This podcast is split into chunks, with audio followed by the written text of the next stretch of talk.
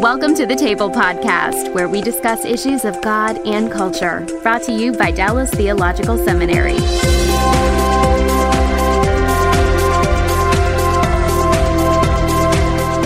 Well, welcome to the table where we discuss issues of the connection between God and culture. And today we're going to discuss the issue of sexuality in general and talk about particularly issues of sexuality as they relate to the family. And I have uh, three experts with me, uh, two colleagues, and and someone who I've literally just met. So this is great. Uh, I have Debbie Wade and Chip Dickens and Gary Barnes and Gary and I actually go way back. Uh, Gary and I were uh, attended the same church for years together, served as fellow elders at Trinity Fellowship Church uh, in Richardson for many, many years, and uh, our kids grew up together, and so, so this is kind of a treat to talk about family issues with Gary in in a context in which we're talking about uh, families in the church and how to think about issues of sexuality. And I think to begin, uh, I'll just let each of you kind of introduce yourself by telling us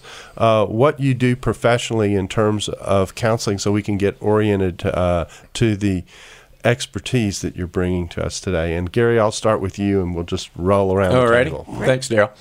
So I am on faculty here at Dallas Seminary. This next month will be my 16th year of being here. Very good. Wow. And so um, I love having that full time opportunity of being here. A part time, I have a private practice as a licensed psychologist working with marriage and families. Mm-hmm.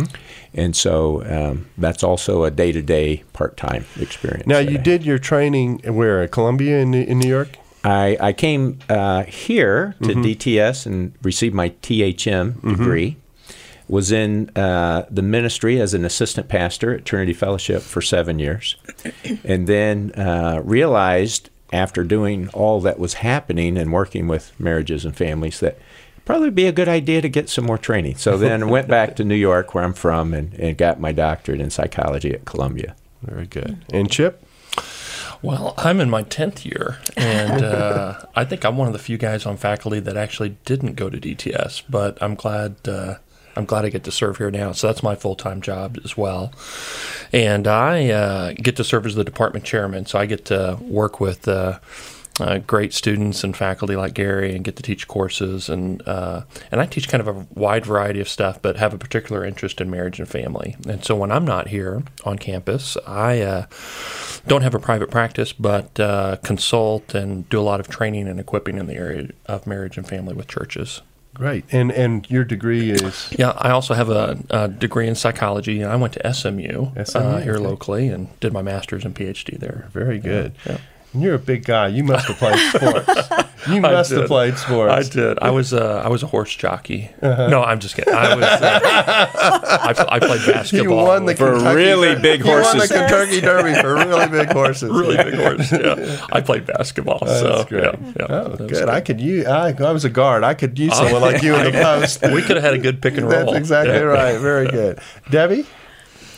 Um, I founded ACT Solutions in 1999, which stands for Authentic Christian Therapeutic Solutions. And so I'm in private practice there. I'm a licensed marriage and family therapist, a licensed professional counselor, and a certified sex therapist. And so I predominantly work with couples.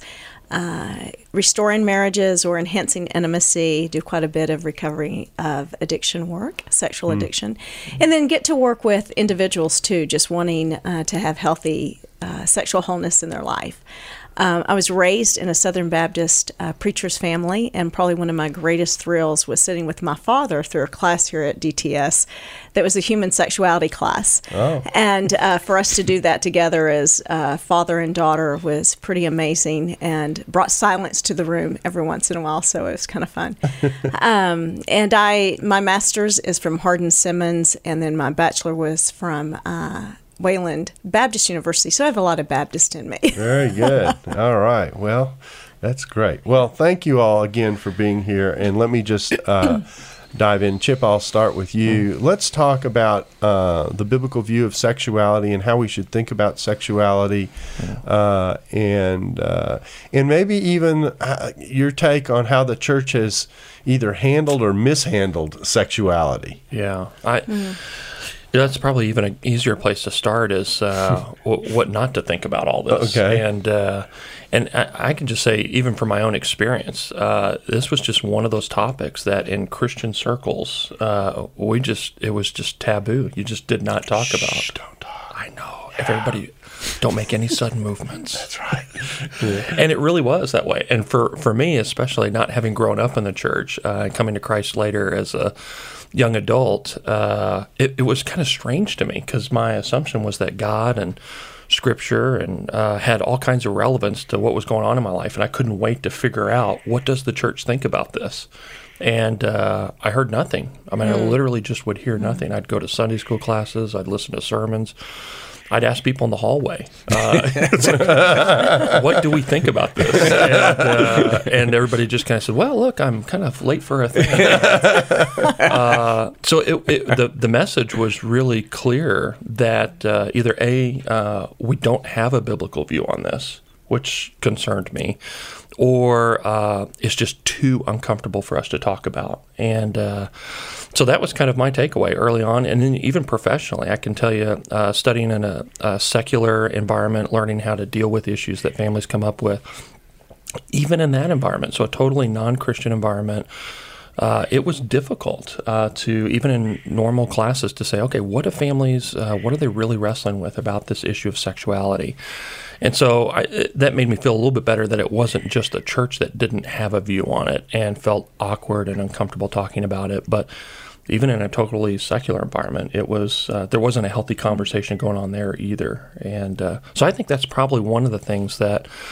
Uh, I mean, even if I, even if we don't have like a real clear definition or real clarity about it, but just engaging that conversation and getting it going, I think in the Christian community is a really, really powerful uh, uh, force for good. I mean, I, I, I hope that'll be the case for my kids or our students that uh, they don't have those kind of awkward, silent places. Uh, So, so we don't talk about it. So now that we're going to talk Now that about it, what, Yeah, what do we? What do we? What, Well, what, do you, what would you say? I- I- Where would you lead off? yeah, I'd, I'd start off with sex is good. Okay. Uh, sex is a good thing. Absolutely. It is. Uh, jump in, yeah, yeah.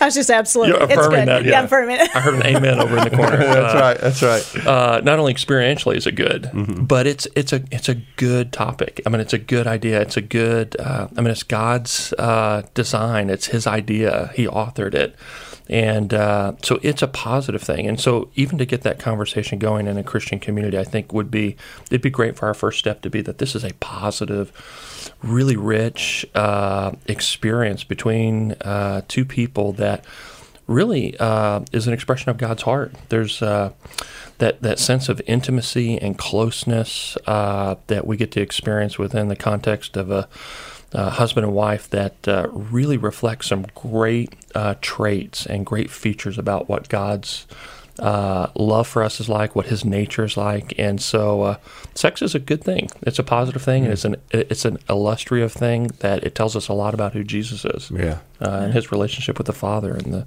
and the Spirit. So Gary. You know, uh, Daryl, one of the things I'm really glad to report is now Dallas Theological Seminary has four separate courses on sexuality. And there's a lot of theology that uh, fuels each of these four courses. And so uh, we need to, we really need to kind of go back and say, okay, let's not just think of what do we need to know that's okay practice wise or not okay practice wise behind sexuality. But what's really the driving theology behind it all? Wha- What's the big idea here? What's going on? So um, rather than take this, like we often do, this kind of protective approach, uh, we want to take a elevating approach. You know, let's let's not uh, only you know minimize it, but let's elevate it. Now, we don't want to elevate it to the point that we're worshiping it because mm-hmm. that's not the point either. Right. Right. But we tend to, you know, either go in the demonizing or, or the deifying mm-hmm. direction here. Mm-hmm. And so, but we we really have unbelievable theology to elevate it. And uh, you know, if I was going to say what's my one favorite quote I've ever read on a good theology about sexuality, comes from Dan Allender, hmm. and he said, you know, sex is really a window into the heart of God. Hmm. Hmm. And so uh, another way of saying it is this is this is reflective. It it is our tangible way of learning something really great about God. Hmm. You know, I'm gonna I'm gonna come back to something that both of you are saying that I want to zero in on, and that has to do with how, in one sense, precious sexuality is. Yeah. Uh, and I, I actually think that that's something that we're losing in the larger Yes. culture today, and it's a very important point that's coming from what you're saying. It, it, it it's good. It's something that needs to be elevated. It's a window into who God is, and and that it, that elevation is part of what makes sexuality precious, which means that we need to treat it with a, with a kind of respect, if I can say it Certainly. that way, Yes. uh, that uh, that is important. Debbie, what would you add to to what these two gentlemen have said? I, I brought you in because I wanted to be sure we were gender balanced, and so gender balanced, three on one. Okay, that- That's what it takes to be balanced. That's exactly right. Yeah, one lady's worth three guys. Okay, She may still have the advantage. exactly right. You know, I, I just think that the, the church has made some changes, and finally, the church is starting to talk about sex, and I think that is a good thing. And I, you know, I just think from the the standpoint of us looking at God's design of our bodies and men and women. And that the message to be that when he said after he looked at creation and said it's it's not only good but it's absolutely good. Yeah, which he's not my- good for- enough. You know, I mean, you know, he, he just says it's absolutely good. And so, this permissive thing to us to enjoy our bodies and to embrace sexuality as a healthy, and I, and I loved your word, precious thing, Mm-hmm. because we hear about sex so much and all the distorted things about sex and how our culture has just so distorted. But to see sex back as a precious gift that God gave man and woman, not just for men to enjoy, but that He designed us as women to also enjoy sex. And uh, it's not just a need for men and desire for men, but a need and desire for women as well. And then the context of how He designed it to be within marriage. And, um, you know, I, I think of the metaphor that I've been taught about that God's love for us and his desire for intimacy with us, that the greatest metaphor really is the sexual uh, relationship between a husband and wife. That God wants to be penetrating in our lives. He wants to come into us and to know us and to be known by us. And He designed us to be receptive and responsive to Him.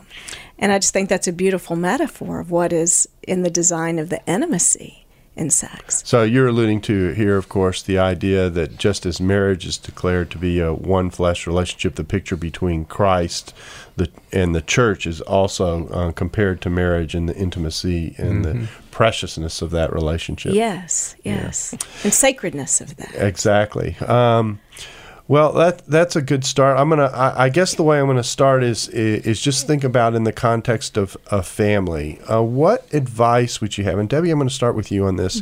What advice would you have for uh, parents who are raising children? Uh, and, and really, uh, there are two issues I, I want you kind of to discuss in relationship to each other. On the one hand, there's just how do you talk about sexuality and introduce it? When, when's the appropriate time? You know, when you get the question, you know, how do you do? I, I remember there's a scene in Everybody Loves Raymond in which Raymond is uh, asked the question by his nine year old daughter, you know, why are we here? Or how do we get here? And why are we here? And he thinks it's the sex talk, and actually, she want, really wants to know why we're here. It's, it's a, it's a life meaning question, and it, it's a funny scene, Yeah. but it, because he comes in all loaded with books and ready to, you know, to get into the details, and and sh- that's not where she's trying to go at all. Uh, and so it, it illustrates the fact that sometimes parents think there's more to a child's question than there really is, and so I'd like to deal with that on the one hand, and then the other hand uh, deal with the question of how do you, um, in the midst of communicating the preciousness and the value, the elevation and the goodness of what sex is to a child, how do you help them cope with the world that they're living in, which in many contexts is, if I can say it this way, sexually saturated? Absolutely. And so, um, uh, how do we how do we balance those two things? Okay. Let, let me start by giving just a, a, a bit of my, my personal experience. my parents, uh, probably one of the things I'm most grateful for with them, besides teaching me of who Christ is and giving me life learning lessons all my life of a relationship with Christ, they started with my older sister and me at an early age. Uh, we were six and eight when they began talking to us very directly about sex. So they took the out. initiative? They took the initiative mm-hmm. when we were six and eight. Um, they both knew they wanted it different for their children than what it was for them because they came into marriage so naively about mm-hmm. sex and believed it was such a beautiful thing. So they started with a book when we were young and then just no, it wasn't like a one-time talk. Mm-hmm. They allowed that then to be the doorway of all other questions that we could come to them and ask them. And so those conversations, I do believe, need to start early. And I think they can even start earlier than six and eight, hmm. just about the messages to a child when you're changing diapers that God hmm. made your body and He designed it good, mm-hmm. you know, and He designed you as a little boy and He designed you as a little girl, hmm. in ways to be able to say, and He designed you with a special purpose. So I think those conversations need to start early. Mm-hmm. And then I think a, a, a crucial thing is what we are teaching as parents to our kids also needs to be demonstrated. That uh, a husband and wife believes that sex is really good between them. I knew that the relationship that my parents had, I wanted. Mm-hmm. Hmm. And so watching them and engaging, and of course, it was appropriate affection and attention, but I mm-hmm. knew the fun that they had. That when it came to fighting pressures in my teen years and, and what I saw friends being pressured to do, I knew I wanted what my parents had, mm-hmm. and everything else seemed less than. And so I think eh, parents knowing that they are the most significant sexual educator in their children's lives. And so being able to take advantage of that and start those conversations early. And I think so many parents are afraid to start the conversations, fearing that if we give our child information, then they'll be so curious and want to go mm-hmm. explore. When research shows just the opposite, that the ones that seem to be the most curious and take risky behaviors are kids who haven't been told or haven't been taught. This episode is brought to you by the Truce Podcast. I'm sure you've been there. You're at an event, a dinner, a small group, and someone says something like, If you're a Christian, you have to vote Republican. Huh, that raises an interesting question. How did evangelicals like me get to the place where we just assumed we'd all vote one way? This season on the Truce podcast, we're diving deep into the complexity of the 1970s and 80s to understand how evangelicals tied themselves to the Republican Party. It's a story that involves murder, corruption, redemption, and our need to be heard. I'll be talking with celebrated historians like Rick Perlstein, Pulitzer Prize winners Frances FitzGerald and Jesse Eisinger, and some of the best guests I've ever had. Truce is the show that uses journalistic tools to look inside the Christian church. We press pause on the culture wars in order to explore how we got here and how we can do better. Subscribe to Truce anywhere you get podcasts or listen at trucepodcast.com. So when a parent abdicates, if I can say it this way, the responsibility to communicate the these ideas to their children, they really are leaving a vacuum that is that, that everything in rushes in and fills. Is that is Yes. that right? Yes.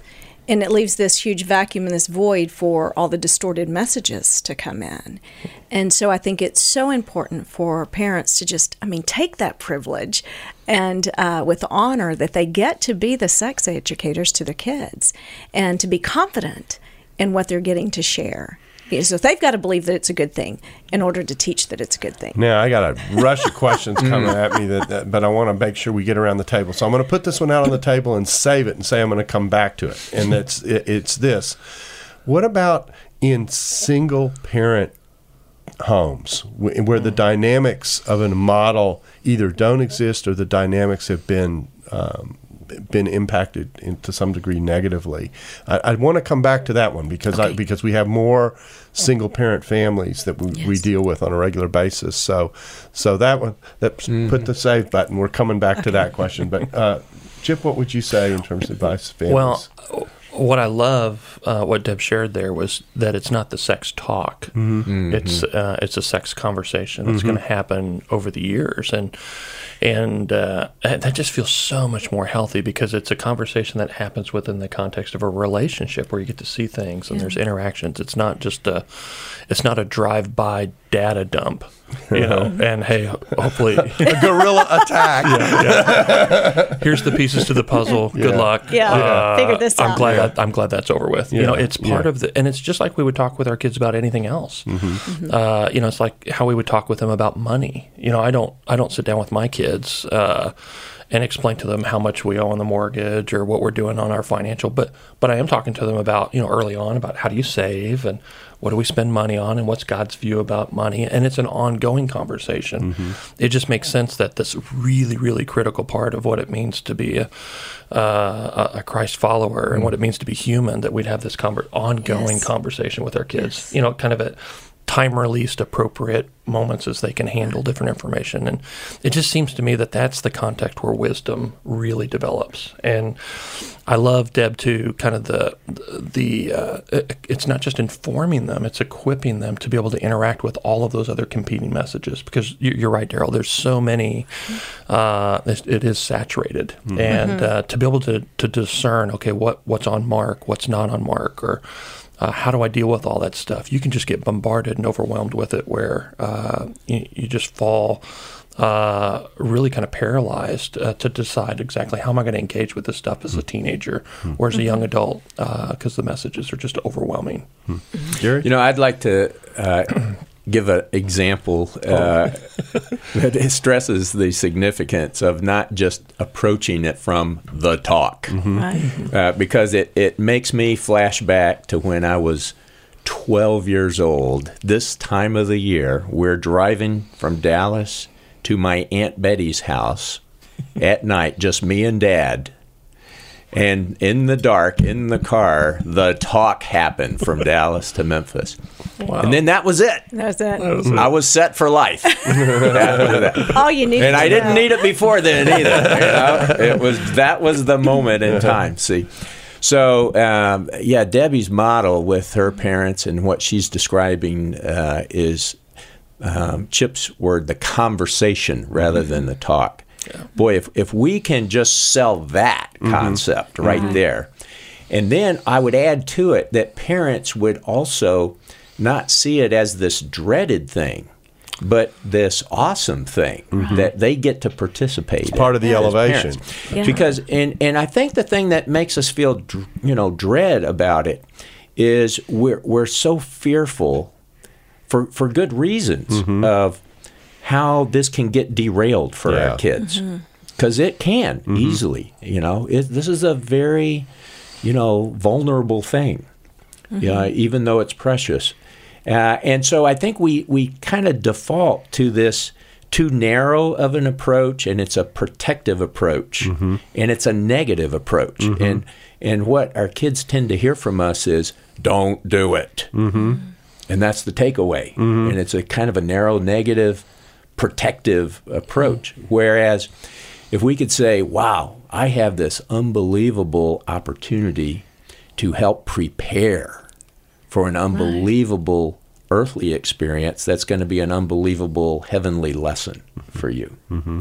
And we're going to just have this in graduated conversations all through your life. So it's a completely uh, complete reframing of the way in which the conversation is taking place.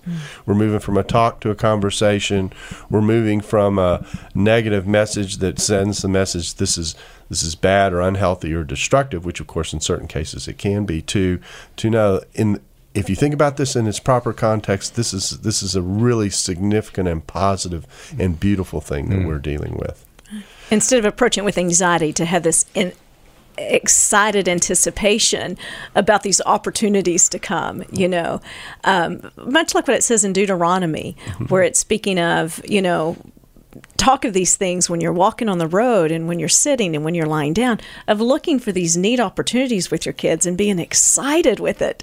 Uh, you know anticipating the questions or anticipating the conversations instead of being anxious about them. So we're talking about you know what that, that passage, of course, is dealing with all the issues of life and how God is wrapped up in all of it. So uh, uh, you know, so we, you know, the other the pic, other picture is well, God's wrapped up in all of this, but this over here is something else. So uh, great, okay, well uh, that's that's the first scenario I wanted to go through. Here's the second scenario I want to go through. Let's let's go back and say now, what do we do when we're in a situation where we're dealing with a single parent family and and perhaps some uh, dysfunction in the background that's impacting the what what it is that the children see. okay And Yeah. who wants to take Well, the I- balls I'll, on I'll the start balls off on the ground? just on one one dimension of that that I want to start off with is um, just the fact that you would be working with a with a one parent situation uh, makes it very possible that there's personal unresolved things for that one parent, and uh, there there's a likelihood for shame and guilt that's still carried over. And um, the the big message that would be great for kids is to see from your own life how God can redeem any bad situation. Mm-hmm. There's not any situation outside of God's reach that He can't come in, touch it, and redeem it. And so, for for the single parent to really feel God's grace in their life, the redemptive work of God in their life, that's going to model a, a new kind of a freedom for them. That they're going to be able to pass on this concept of God's grace in our lives, in your life as a growing child. And um, so that that would be what I would say is is a first key step in the process. That you would as a single parent, you would experience God's freedom from His redemptive work in your life, no matter what the situation. And, and I would suspect that it's important for the parent to have the view of there may be issues in my own life, but helping to frame how my child is going to experience this, and hopefully, in a in a in in a positive way, is is an op- uh, we've used the word opportunity is an opportunity to. Uh, to prevent a, a, in effect, a repeat. That's right. Um, and, and going through the same kind of experience. You know, I'm thinking for uh, so many single parents out there where they are, uh, I mean, it's hard enough with two parents to, to manage everything and uh, just struggling all the time with this feeling like I am in way over my head and uh, feeling under resourced or just incompetent. And it just takes so much courage, I think, for uh, any parent, but particularly for single parents, to say, I'm going to jump in and initiate this conversation, even though I know that probably the moment out of the gate, uh, I'm not going to be able to control where it goes, or I'm not going to be able to kind of have all the answers. And uh, I, it just takes an, an amazing amount of courage, I think, and faith to for any parent to really lead this conversation, even when you don't ha- you're not the expert. You know, it's not like you can call Deb and have her come over and have the conversation. It's- God's appointed you to do it, and uh, to it's it's just an amazing thing. So one of the things I would encourage single parents to do is to not wait until they feel like they have mastered all the content of everything because that's never going to happen. Happen, There's just yeah. there's not enough bandwidth for you to master everything before you. you know, then we'll have that conversation. Yeah. So it's that idea of kind of jumping in the river, uh, even though the the boat's quite not built all the way yet, Mm-hmm. and uh, and you do have to have that uh, grace kind of environment towards yourself, even as you have Mm-hmm. that conversation with your kids. But it just takes a lot of courage. It takes a lot of courage to, to jump out and start doing that before before you have it all uh, mapped out and figured out for your kids for sure. Debbie? And Daryl, I think so much what keeps us uh, or keeps someone from sharing is is the sexual shame maybe that they still carry, and how important that is to work through that uh, for yourself before introducing the topic to your kids so that you're not bringing the shame into it. But also knowing that I think kids love honesty and authenticity. And so when a parent is able to say, I've not done, done it perfect, or things haven't been um, always great for me or good for me, but I trust in the redemptive power of, of God. And here's where He has restored and what He's redeemed and what He's still doing in my life. And so that they know that they can be honest with their children, that they may have made mistakes, but also being able to say, I want to equip you to do it differently. And I think there's three words that are real important for parents to think about when they're teaching kids, and, and for single parents to go, I, I, want to be able to educate my children. I don't want them to be ignorant. Mm-hmm. And, and I'm going to equip them with some things so that they feel empowered to stand up against some things. Mm-hmm. And as a, a single parent, recognizing that I need to be educated, mm-hmm. and so choosing to have the resources, uh, seeking those out, and, and I need to be equipped. In my singleness, there's going to be some things I'm still going to be challenged with sexually, and I want to feel empowered. And so I think if a single person, a uh, single parent can feel educated, equipped, and empowered, then they feel they can educate, equip, and empower their child. Now, when, when we're thinking about this, and uh, the, obviously, the, the, another question that comes alongside of it is I've got one parent. Obviously, I have either a mother or a dad. And, uh, well, in some cases, in some families, it may be a relative. Um, and, and so, d should, should the parent seek out someone of another gender to help their child with this area? I mean, how do you how do you how do you fill the gap? Is actually what I'm asking. Yeah. Um, what what advice do you have in that regard for single parents? Well, first, I would say if it's a mother and a son, still she start the founda- foundational conversations because what we want to say to kids is this is not a topic that's so shameful we can't talk about or that I'm too embarrassed to talk about it. Mm-hmm. I want to have this conversation with you. Back to what Gary was saying earlier, I have this great, precious gift that mm-hmm. I, I want to teach you about mm. that God gave us. So I think to, to start the foundational conversations that mothers have those with sons, fathers have those with daughters, and then being able to say, I realize because I'm you're a boy and I'm not, mm-hmm. you know, that you may want to talk to a, a man about this. And that is where I think it's important, whether it's a, a close uncle or a healthy grandfather or a youth pastor or a, a preacher or a DTS professor that you trust that your son knows to to be able to provide that and or uh, sometimes it is a counselor to say I just I want you to be equipped and I'm going to provide that for you if you don't feel comfortable talking to me.